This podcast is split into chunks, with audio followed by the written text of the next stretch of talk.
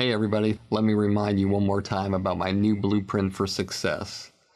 It's a project I've spent months and months working on just to help you jumpstart your comedy career and beat the competition. Whether you want to do stand up, sketch, improv, acting, writing, producing, directing, radio, social media influencing, or even if you want a career behind the scenes as a manager or agent, Blueprint for Success will give you all the tools you need to take your career to the highest levels.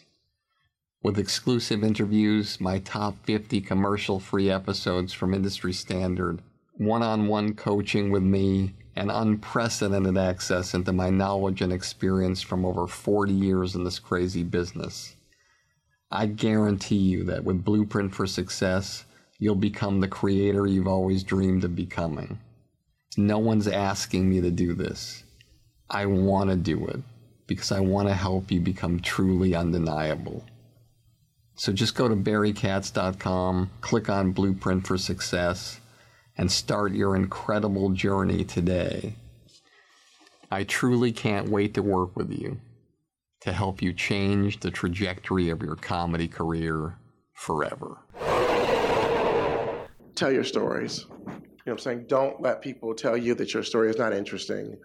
Talk about your story from a way that people don't think you're going to come at it. Go behind it. You know what I'm saying? Get on the side of it. Tell the devil's in the details. Tell your story, whatever your position or your place is in life, whatever your particular thing is. It's amazing. And there's a way that you do it in a way that people don't see coming. And then all of a sudden, think the thing that was abnormal becomes normal.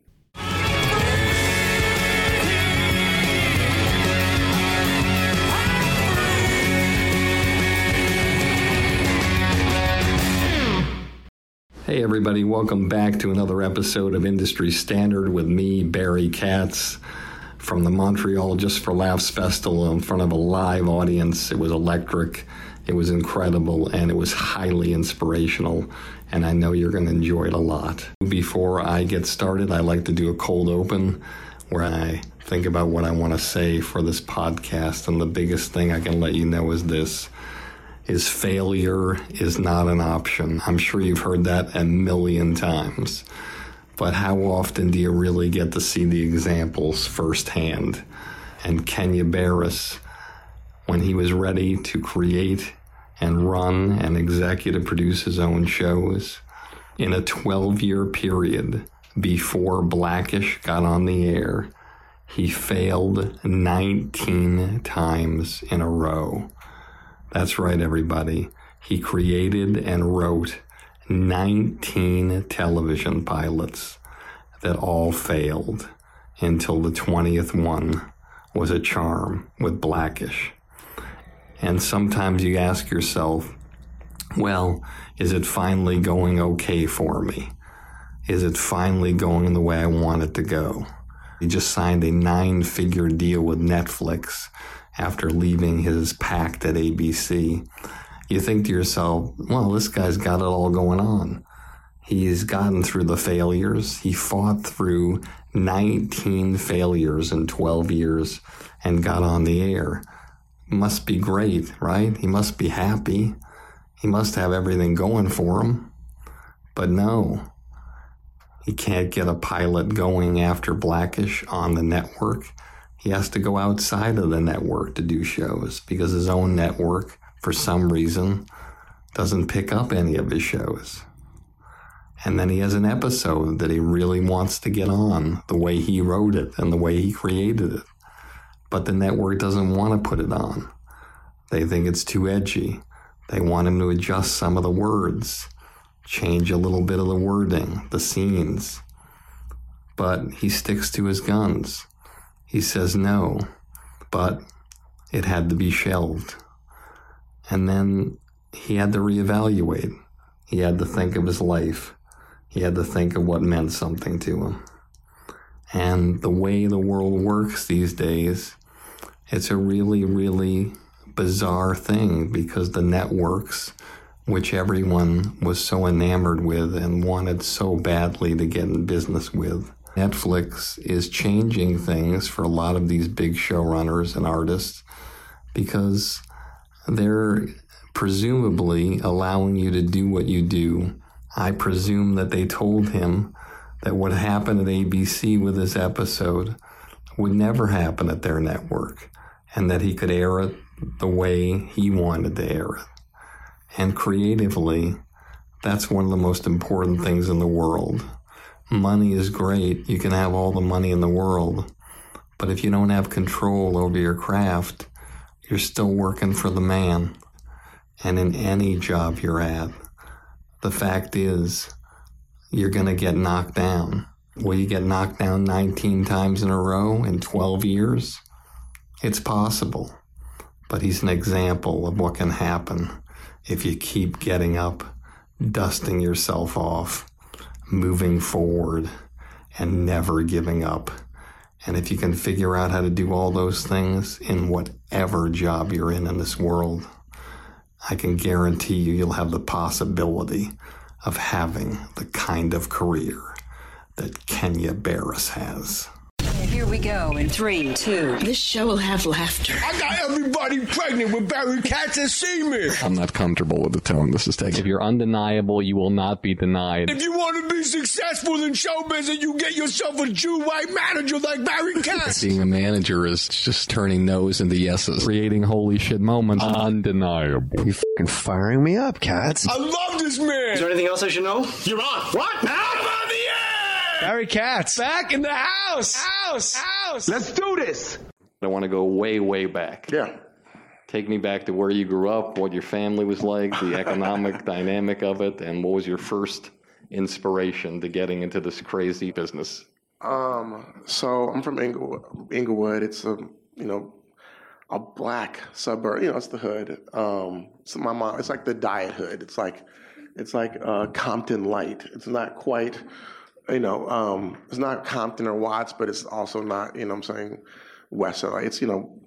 Everyone's basically broke there. Um, I didn't know I was broke because everybody around us was broke, and you don't know that when everybody, you know, I remember nights that I didn't realize I got older.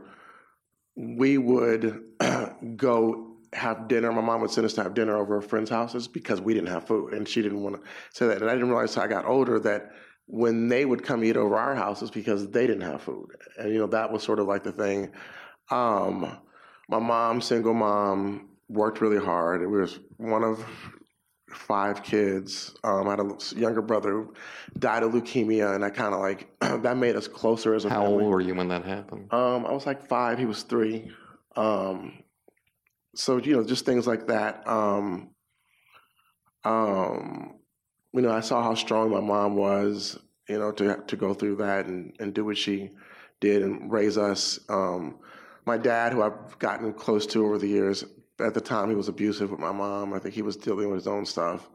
Um, So you were there when you saw that happening. Absolutely. My we we um my mom like in the dark of night like we we fled. You know, my mom got away from my dad. He was abusive, and I used to be really afraid to sleep in the dark. I used to always want to go sleep in my mom's room. And I think I was like seven or eight, six or seven, seven, eight, whatever. And um, my mom was like, "You're getting too big to sleep in my room."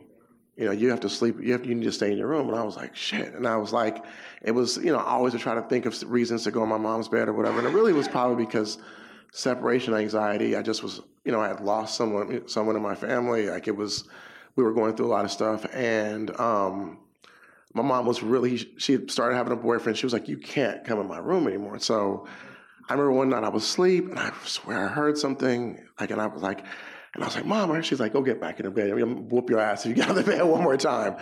And um, I swear I heard something again, but I was like, I'm not gonna take this, you know, spanking. So I kind of just stayed, stayed there at night. You know, it's the boogeyman or whatever. And then it, it was a little bit louder. And my mom had obviously heard it. And I, I come and, and I see my mom has her little 38. That was what she a little, and she was like, she could tell someone was coming in the house. And so she said, go in my room. And so I went in her room and I noticed as my mom saying something, she's like all of a sudden backing up. I can kind of see her coming on the thing and she's holding the gun up. And I'm like, I'm literally, my heart's pumping. And she's like, go home, Pat, go home. Pat is my dad. So my dad has found us He's broken in. My mom's obviously terrified, you know what I'm saying, whatever. It's middle of the night. She's going and I'm like, Daddy, go home. You know what I'm saying? I'm like, I'm literally like, whatever is happening. And I could see my mom trembling. And she was like, Go home, Pat, go home. He was like, What are you gonna do? Shoot me? You're gonna shoot me? And I could see in his face and I could see in her face, she knew that this was a moment that was, it, it, he is broken in, he's found us. She was like, This is gonna go bad. And she turned her face and closed her eyes, and I knew it was about to happen. And she shot him, like, you know what I'm saying? Click till the, you know, till the gun went click. And, um, you know, he ran past her. And, you know, I heard the car skid off and a little bit. He drove us to hospital. He's fine now. Um, you can't kill the devil. um, but I, you know, those moments, my mom never, we never went to counseling, never, never really talked about it very much, you know what I'm saying? But those moments for me really helped shape. I joke about it in Blackish. I'm always like, you know, the, the mom is shot pops or whatever. But like those moments really helped shape me and not in like a sort of like victim way. Like just like I was very, very at a young age aware of the world is a really real place. um, and it helped form my argument, my, conversations. I want to talk about having guns. You know, black people have guns. I'm not an NRA nut. I don't necessarily. I think that I would rather all guns go away. At the same time, the idea of having a gun for me, because of how I grew up, it was not a theoretical thing. I knew that people had guns and the world was dangerous, and so I think black people's relationships to guns are different. And it's you know the idea that it is something very real. You know, that it's you know whether I know that most people are killed, guns kill more people that you know than you don't. I know all the statistics behind them, but it helped form that argument.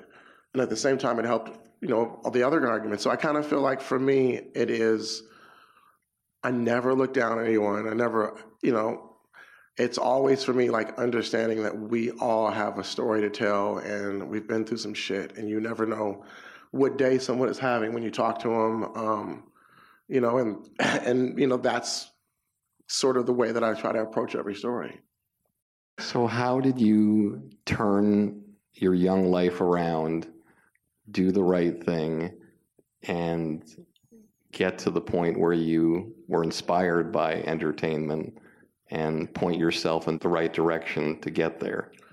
Um, I didn't know people wrote that this was a job.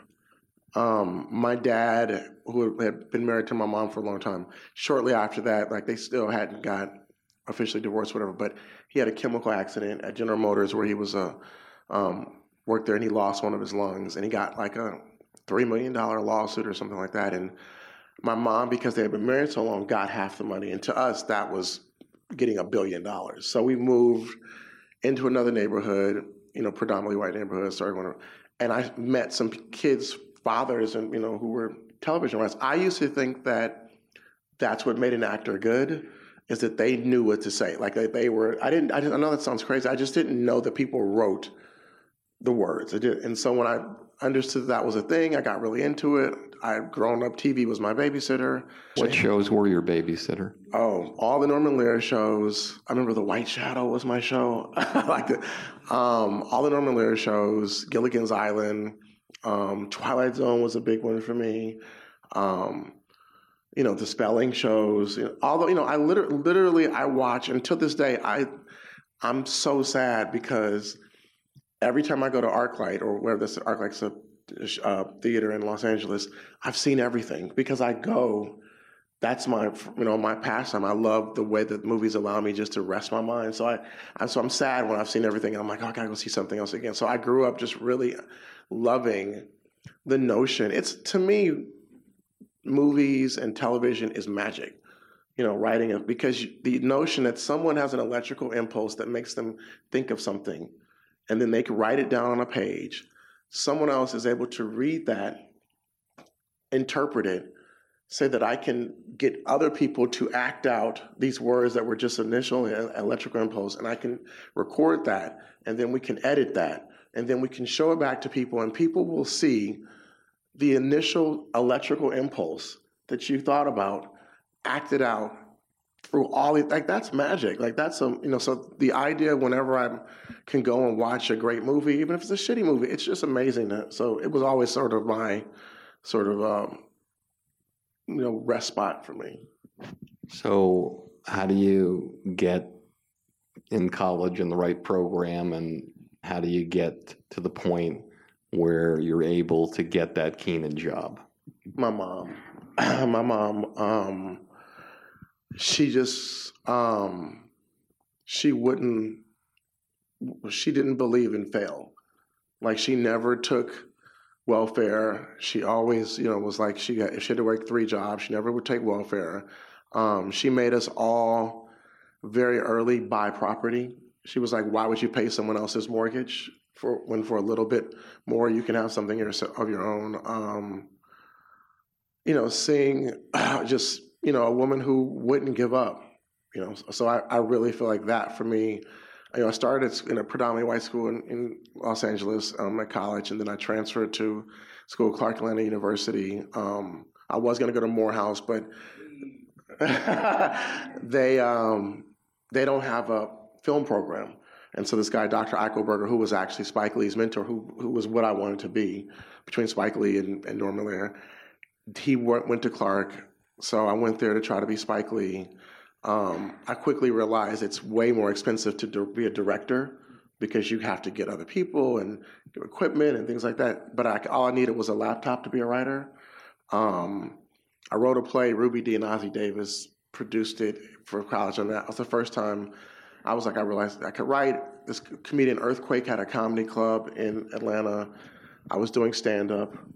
Um, I sucked, but you know, Chris Tucker and um, Earthquake and Bernie Mac, those guys would come through, and I realized I could hear people's voices. And so Bernie was. I asked Bernie if he would, if you know, I could give him some, you know, give him some jokes. He gave me like twenty bucks you know, I don't know if he's, you know, maybe he said it one or two of those, but the point being like people started buying jokes and I got to know people that way.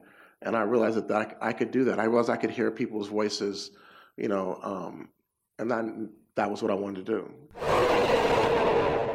Hey, everybody. I hope you're enjoying this episode as much as I am. If you made it this far and you haven't fallen asleep yet, then you must be the type of person who's serious about having a career in the comedy business. That's why I'm offering you my blueprint for success, a one of a kind all access pass into my knowledge and experience after over 40 years of working with the best of the best in this crazy entertainment industry. I'll tell you all the stories, all the philosophies, give you all the great special guests, and even give you one on one private consultations to help you expand, enhance, and skyrocket your comedy career. Just go to barrykatz.com and click on Blueprint for Success to learn more about my groundbreaking digital academy that I've created just for you. With it, we can take your career so far that one day, instead of listening to this podcast, you'll be interviewed on it. Tell our audience the craziest, holy shit story that you have in your entire career that no one would believe but uh, it happened to you or happened to somebody around you that you experienced in these Oh my rooms. God. I'll give you an Um, example of something okay. that happened to me. While I was doing a show with Chappelle Okay. and Peter Tolan. After you do a run through of the pilot, normally the network executives come down, the president comes down sometimes, and they sit around when they go through the notes. And we sit down. It was Jamie Tarses. I'll never forget it. She was the president Jamie. at the time. Uh-huh. Wonderful woman. And she said, Okay, Peter, on page one, I just wanted to go over this one little thing here. And he takes his script and he throws it at her. It hits her in the chest and flies down. He stands up over, he says, Get another f- writer. And he just walks off. and Dave and I are just sitting there like, Okay, this is television. That's hilarious. Have you heard the? Uh, I'm sure you have the the Phil Rosenthal joke. It's uh, so he's they're like um, you know executives are giving you notes, and um, the executive goes, "I think we can beat this joke," you know, on um, and and Phil takes a pencil out of his ear and gives the pencil to the executive and says, "I'll give you a year." I'll give you a year. and I just was like, you know, those moments, like, um, he has the greatest, you know, stuff anyway, you know. But I, I think for me, the some of the moments are like, it's so many dicks in what we do. It's so many people who you're like, what the fuck? Like, how did you, how have you continued to be able to be this big of an asshole? You know, um, I don't know if he's a friend of Ed Weinberger. You know what I'm saying? Like Ed Weinberger was one of the greatest showrunners in the world. He was the kind of guy who would wear the white shoes, the white patent leather shoes. He was an old school guy. He worked for Norman Lear and he ran many, many shows. Uh, Cosby too, I think. Yes.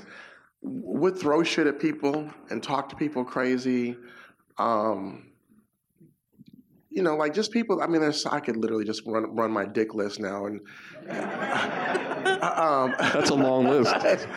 um, you know, it was so the the moment for me that I realized I got this neck tattoo, and I was like, I said it was a joke yesterday. I was like, this is the day. It wasn't about getting a tattoo. It was for me a moment where I said, I'm not. I can't go back. You know, I was like, the B of A is out. You know what I'm saying? They're not going to hire the guy now. But it was like it, I invested in myself because I was like, I'm not. That was a freeing moment, you know. And that's like when I said I could get my dick list.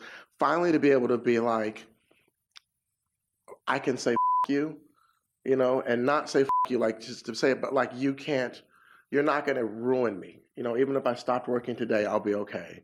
Like that was a very freeing thing because I'm I'm not going to deal with people who I don't have to deal with anymore. You know, life's too short. What was the exact moment when you got home, you sit down, you take something out of the fridge, you take a sip, and you say to yourself, I'm never going to have to worry about anybody compromising what I do again? I think it came shortly after, I think season two of Blackish. At a certain point, I think it was season two of Blackish. I I came from so I had so little, you know. I think America's Next Top Model helped me in terms of financially. I knew I was going to be okay, but um, I think that season two of Blackish, I was like, I'll work. I was like, I don't know if I'll, you know, ever have a show again. I was like, but I'll work. Um, and I remember it was fighting for an episode and really knowing I'm going to quit. You know, I'm like, if they don't, if they try to not, if they make me try to tell this story in a different way, I'm going to quit. And, I, and, and I'm ready to do it. Like, it wasn't like a, a, a saber rattle. It really was like, I'm going to quit. And I feel like that was a really freeing thing. The moment that you feel like this person can't make me do this. I, someone told me a really interesting, when you're going off for a job interview or, you know, going to never tell them you're buying a house Never tell them you're getting married. Never tell. It sounds so you know crazy, but people will hold things over you. If they feel like you need this job or you feel like, like you need the money, they will negotiate with you differently. They will, you know, you uh, never make yourself feel like you're in a position where, of course, you need the job because you're there trying to get it, but like people hold things over you. And so I feel like the moment, the power of no is an amazing thing. The power of being able to say no and you know, as a as a manager and an artist yourself, like when you have to, you know, whenever I would get you know offers, I would always tell my agents, okay, we don't need to negotiate. We should just take this. This seems very generous that they're uh, giving us this this. And they were like, we have to counter.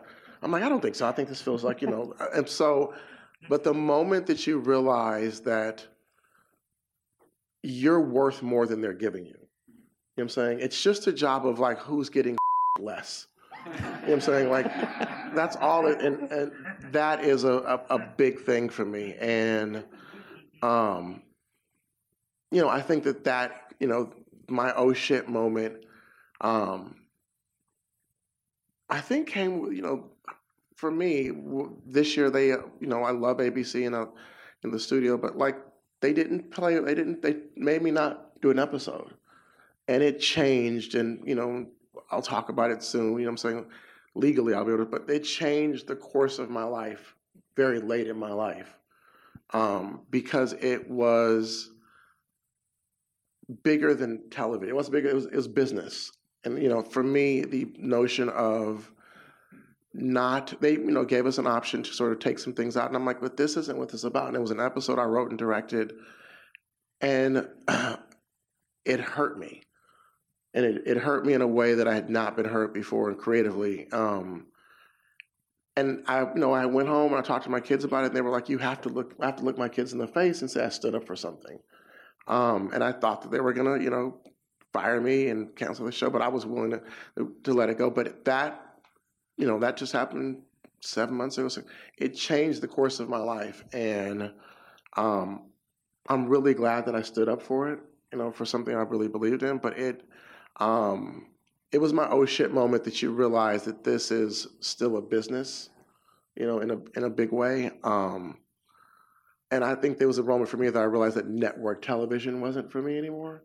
You know that the version of that because you have to, you're you're paying. You have so many bosses that you're trying to serve, and I like all the people and I love you know the opportunities, but I, I'm at a place now where I want to talk about things in the way that I want to talk about them, um, and be able to you know help other people by being honest and real and telling about my fuck ups and we did an episode about getting divorced and I got divorced and you know um, it was really hard and it was really you know the hardest thing I went through but actually having that moment where I could talk about I growing up I never saw couples argue on television so when I got in a relationship and I was like I didn't remember you know what it was like to sort of see people not go through things you know go through things that weren't great and that's what I wanted to do and I got a chance to do that because of other things we've done. So anyway, that was the the moment you realize when you are going to be honest and real, you have to sort of be willing to go there, even if people hate it.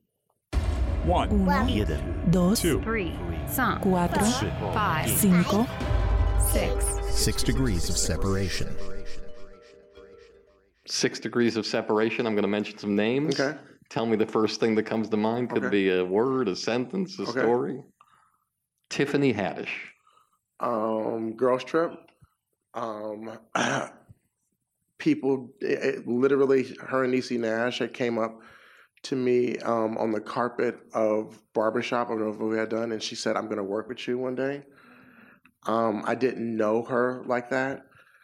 I thought she was. I think she's a gift to the world, just of how honest and real she is, and her own experiences.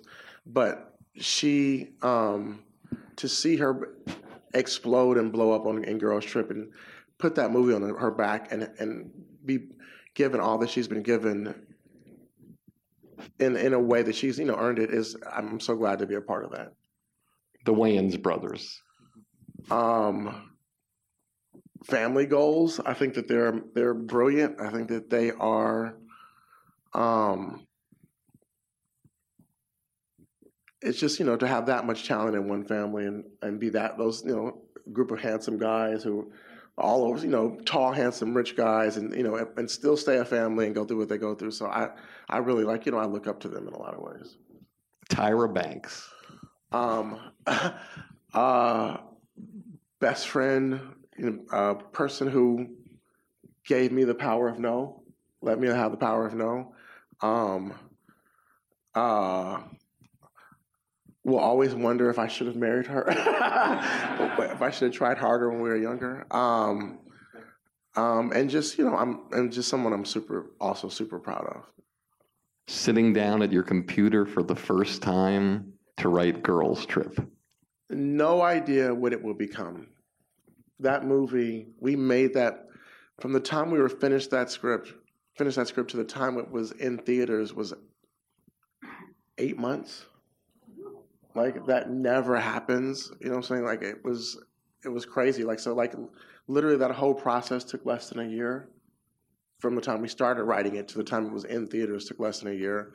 Um, and it having that weekend, that first weekend, the same way Brian Coogler told me an interesting story about Black Panther that they wanted him to, you know, to put Thor or Iron Man or, you know, uh, the one of the Avengers, and he did not want to do it. He said, if I put those guys in this, one of those guys in this movie, and it opens overseas, you'll say Iron Man opened overseas. And he changed the narrative, and that's, that's why I bring up Girls Trip. I think Girls Trip changed the narrative, like for what women could be, what black films could could be, what comedy could be. But you know, Panther changed the narrative. They've always said that black movies don't open overseas or can't open. Anyone who's traveled knows that's counterintuitive to anything I've ever seen because everywhere you go, black culture is a lot of you know is embraced. But he knew that if he put any of those people in there, that they would say that the movie didn't open. And since it was a Marvel movie, he knew that the, that they were going to have to activate the machine. And it was it changed it. So now you can't say, you know, if you really activate the machine, that movie stopped a 30 year ban on public movies being shown in Saudi Arabia, that that, that type of thing. Um, It changed everything. And so um, Girls Trip is one of the things I was just most proud of to be able to do something that changed the narrative in a lot of ways. Ice Cube. Um, he, Hero, another one of my heroes. Um, NWA. Um, uh, I think he's someone that people don't understand how crazy it is for a dude with a curl and a Raiders hat to become a family movie mogul. It, 25 years later is is insane and brilliant. You would never know it because you know, you know that's not you know, but like brilliant in a different kind of way. Roseanne. her. I mean, honestly, I feel like I see that she's going through some mental stuff. Of her, she's a bad person. She's a bad person, and she's she's the worst version of what a bad person is.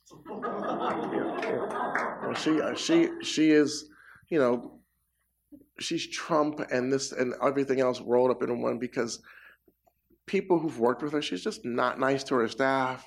She doesn't give credit. You know what I'm saying? She's you know, I think that she is a tormented, dark soul.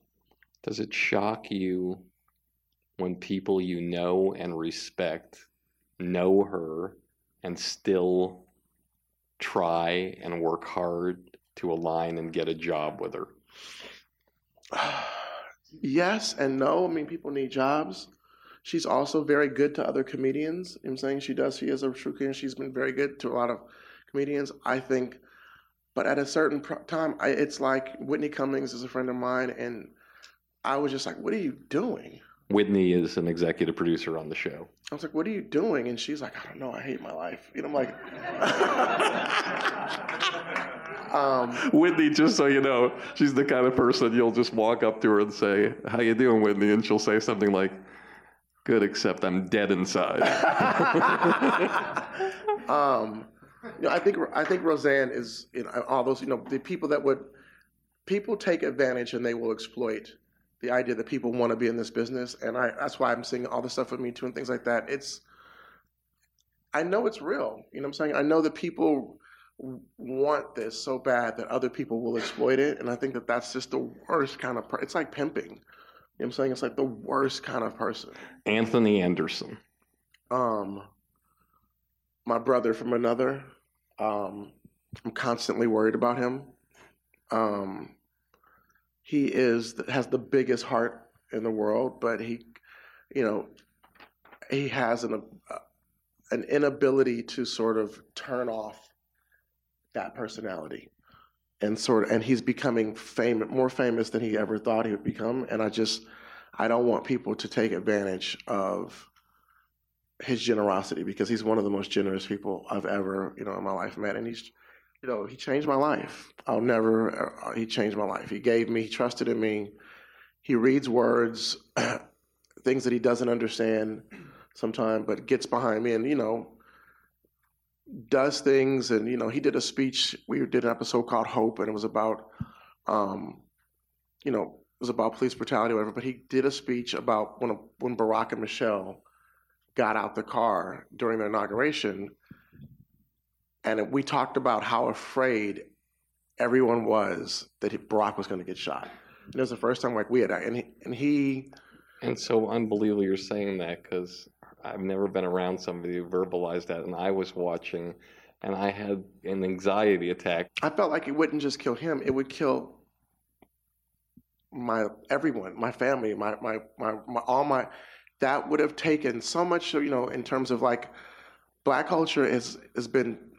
We're always waiting to get the other, you know, the the, the other shoe to drop or getting, some, and having that taken from us would have. I don't know. I think it would have broke us. I don't think it would uh, beyond a civil war and all that. I think it would have broken us. And so that anxiety that I felt, and the way Anthony was able to put those words together and trust me, um, you know, it just it's been a, a I, I'm that's the scary part about leaving my show, is that I don't know if I'll meet someone who has that amount of talent, but more so that amount of trust to just go with it. And so I, I love him forever. Proudest moment in show business. My proudest moment in show business, I honestly think is when I said, "Don't we?" I didn't let them. uh, You know, I refused to air the episode. Um, it was the moment of standing up for something, you know, um, that really mattered. And it's a close second when we did another episode called Lemons, and it was, you know, we got it put on. And it's in the, we wrote the episode, shot it, and got it put on in three weeks. You know what I'm saying? Like, which is just almost impossible. Was able to still be in the conversation. It was about the discord between the Trump election, you know, and that was a big moment for me because, you know, I'm, I'm a liberal and a Democrat, but I also feel like we had to get behind. It was people were just destroying and saying it was 63 million bad people who, you know, and I'm like, I think there were people who decided to vote for this guy that had their own reasons. I don't think there's 63 million people that were racist or that, but the narrative and the way the media was was stroking it up was tearing us more and more apart. And to be able to get up to something and talk about someone and defend people for something I really didn't believe in, I really was upset that people voted for him. But to be able to defend those people in a way that allowed a conversation to start happening and let people start talking to each other, to me, I think that was probably the greatest episode of television I got a chance to do. Your Mhm. biggest disappointment in show business Mhm. and how you used it to fuel yourself to the next level. Um, my biggest disappointment in television, um, it probably was, um, it probably was not getting, and I don't care about awards, but not getting an Emmy nomination for that episode of Lemons because I was so proud of it, and I feel like it was you know, I'd done the, you know, I got into a spiral and I did the research and had a, it was the most, the numbers on it, it was the biggest metric in terms of like conversation, a piece of television in like 20 years when they like the, the conversations and things that it started. It was like quantifiable. And I felt like a hater, you know what I'm saying? Because I felt like it wasn't about me, it was about what that would have said to the country and to you know what I'm saying. And so that was a big, big, big failure for me that I didn't get a nomination for that. And I don't care about nominations, but I wanted people to just acknowledge that we had that conversation. Those are conversations that matter. And it fueled me to go and say, I'm gonna be louder. You know, I'm gonna be louder and I'm gonna, you know, not let this, you know, silence me. I'm gonna it's gonna, you know, I'm gonna, you know, do this through my kids. I'm gonna do this through my family. I'm gonna do this through my friends. I'm gonna keep saying things, and it led me to do that episode of Juneteenth, which I think uh, my goal for that is to make Juneteenth an actual national holiday. You know, it's I, I'm I'm all for hot dogs and fireworks, but how could Independence Day be a real thing if everyone wasn't independent? You know, and how could you know why is the the actual day that the you know the biggest you know, mark on this country's history is slavery. You know, um, 400 years of human imprisonment and what that you know did to a people, white and black. That's a recessive gene that we all share. You know, that like bad or good, like we all share in that. And to not acknowledge that on a national basis the day that it officially was supposed to end, to me is just it's insane. It's insane because it's still to this day one of the biggest things that we have in this country. That's, you know, is the idea that we're we're divided and the notion if we can't start coming together you know what i'm saying and, and starting with that thing that this country was built on we're not we're we're not going to make it. Especially with you know in a world where every day we're waking up you know it's you know and it's almost like a i think it's a, a brilliant plan that trump is throwing so many things at us that we don't know what to focus on. We've forgotten about kids in cages you know because he's you know, buddying up with Putin.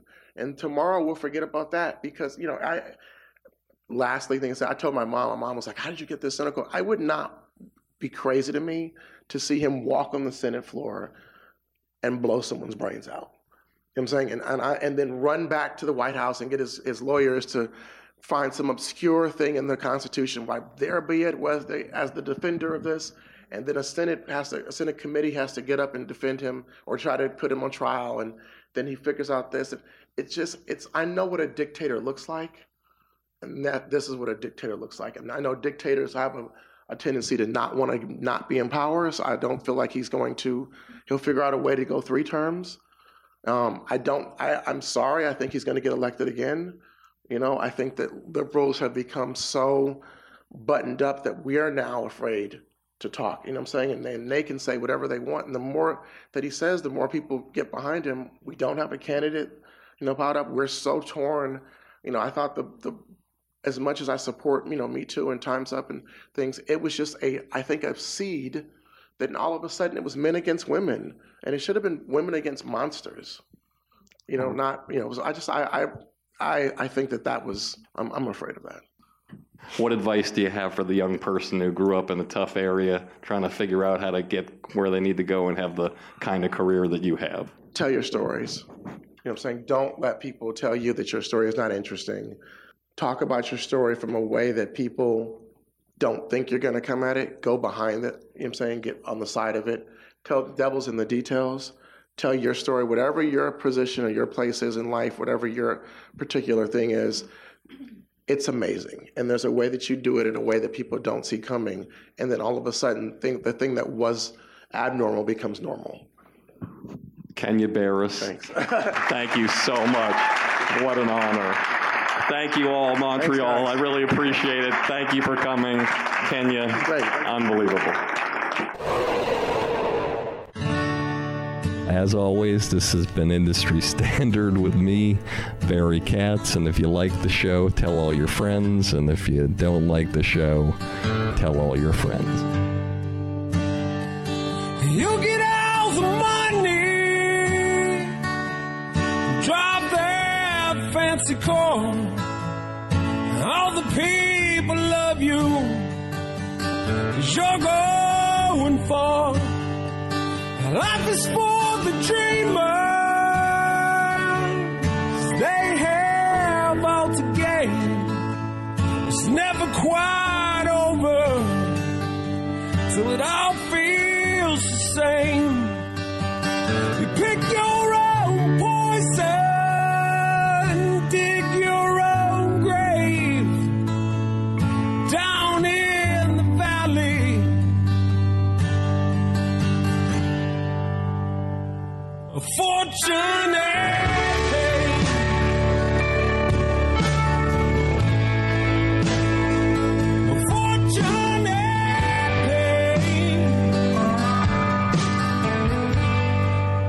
Thank you for listening to Industry Standard with Barry Katz. If you'd like more info on our schedule of new episodes or how to reach Barry through Twitter, Facebook, or email, go to barrykatz.com. Before you leave, please take a moment to subscribe to our podcast, leave a comment, and rate it, even if you think it blows. Thank you for your support and have a great day.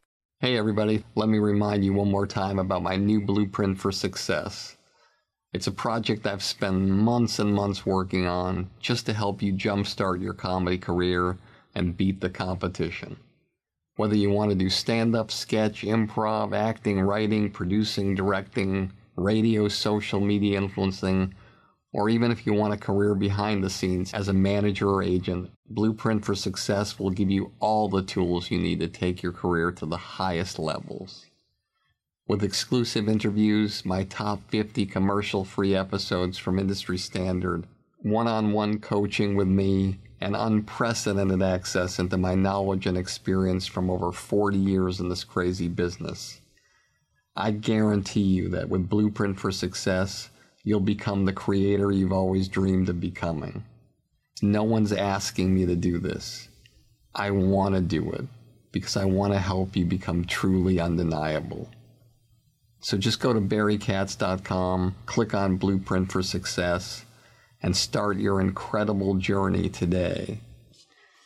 I truly can't wait to work with you to help you change the trajectory of your comedy career forever.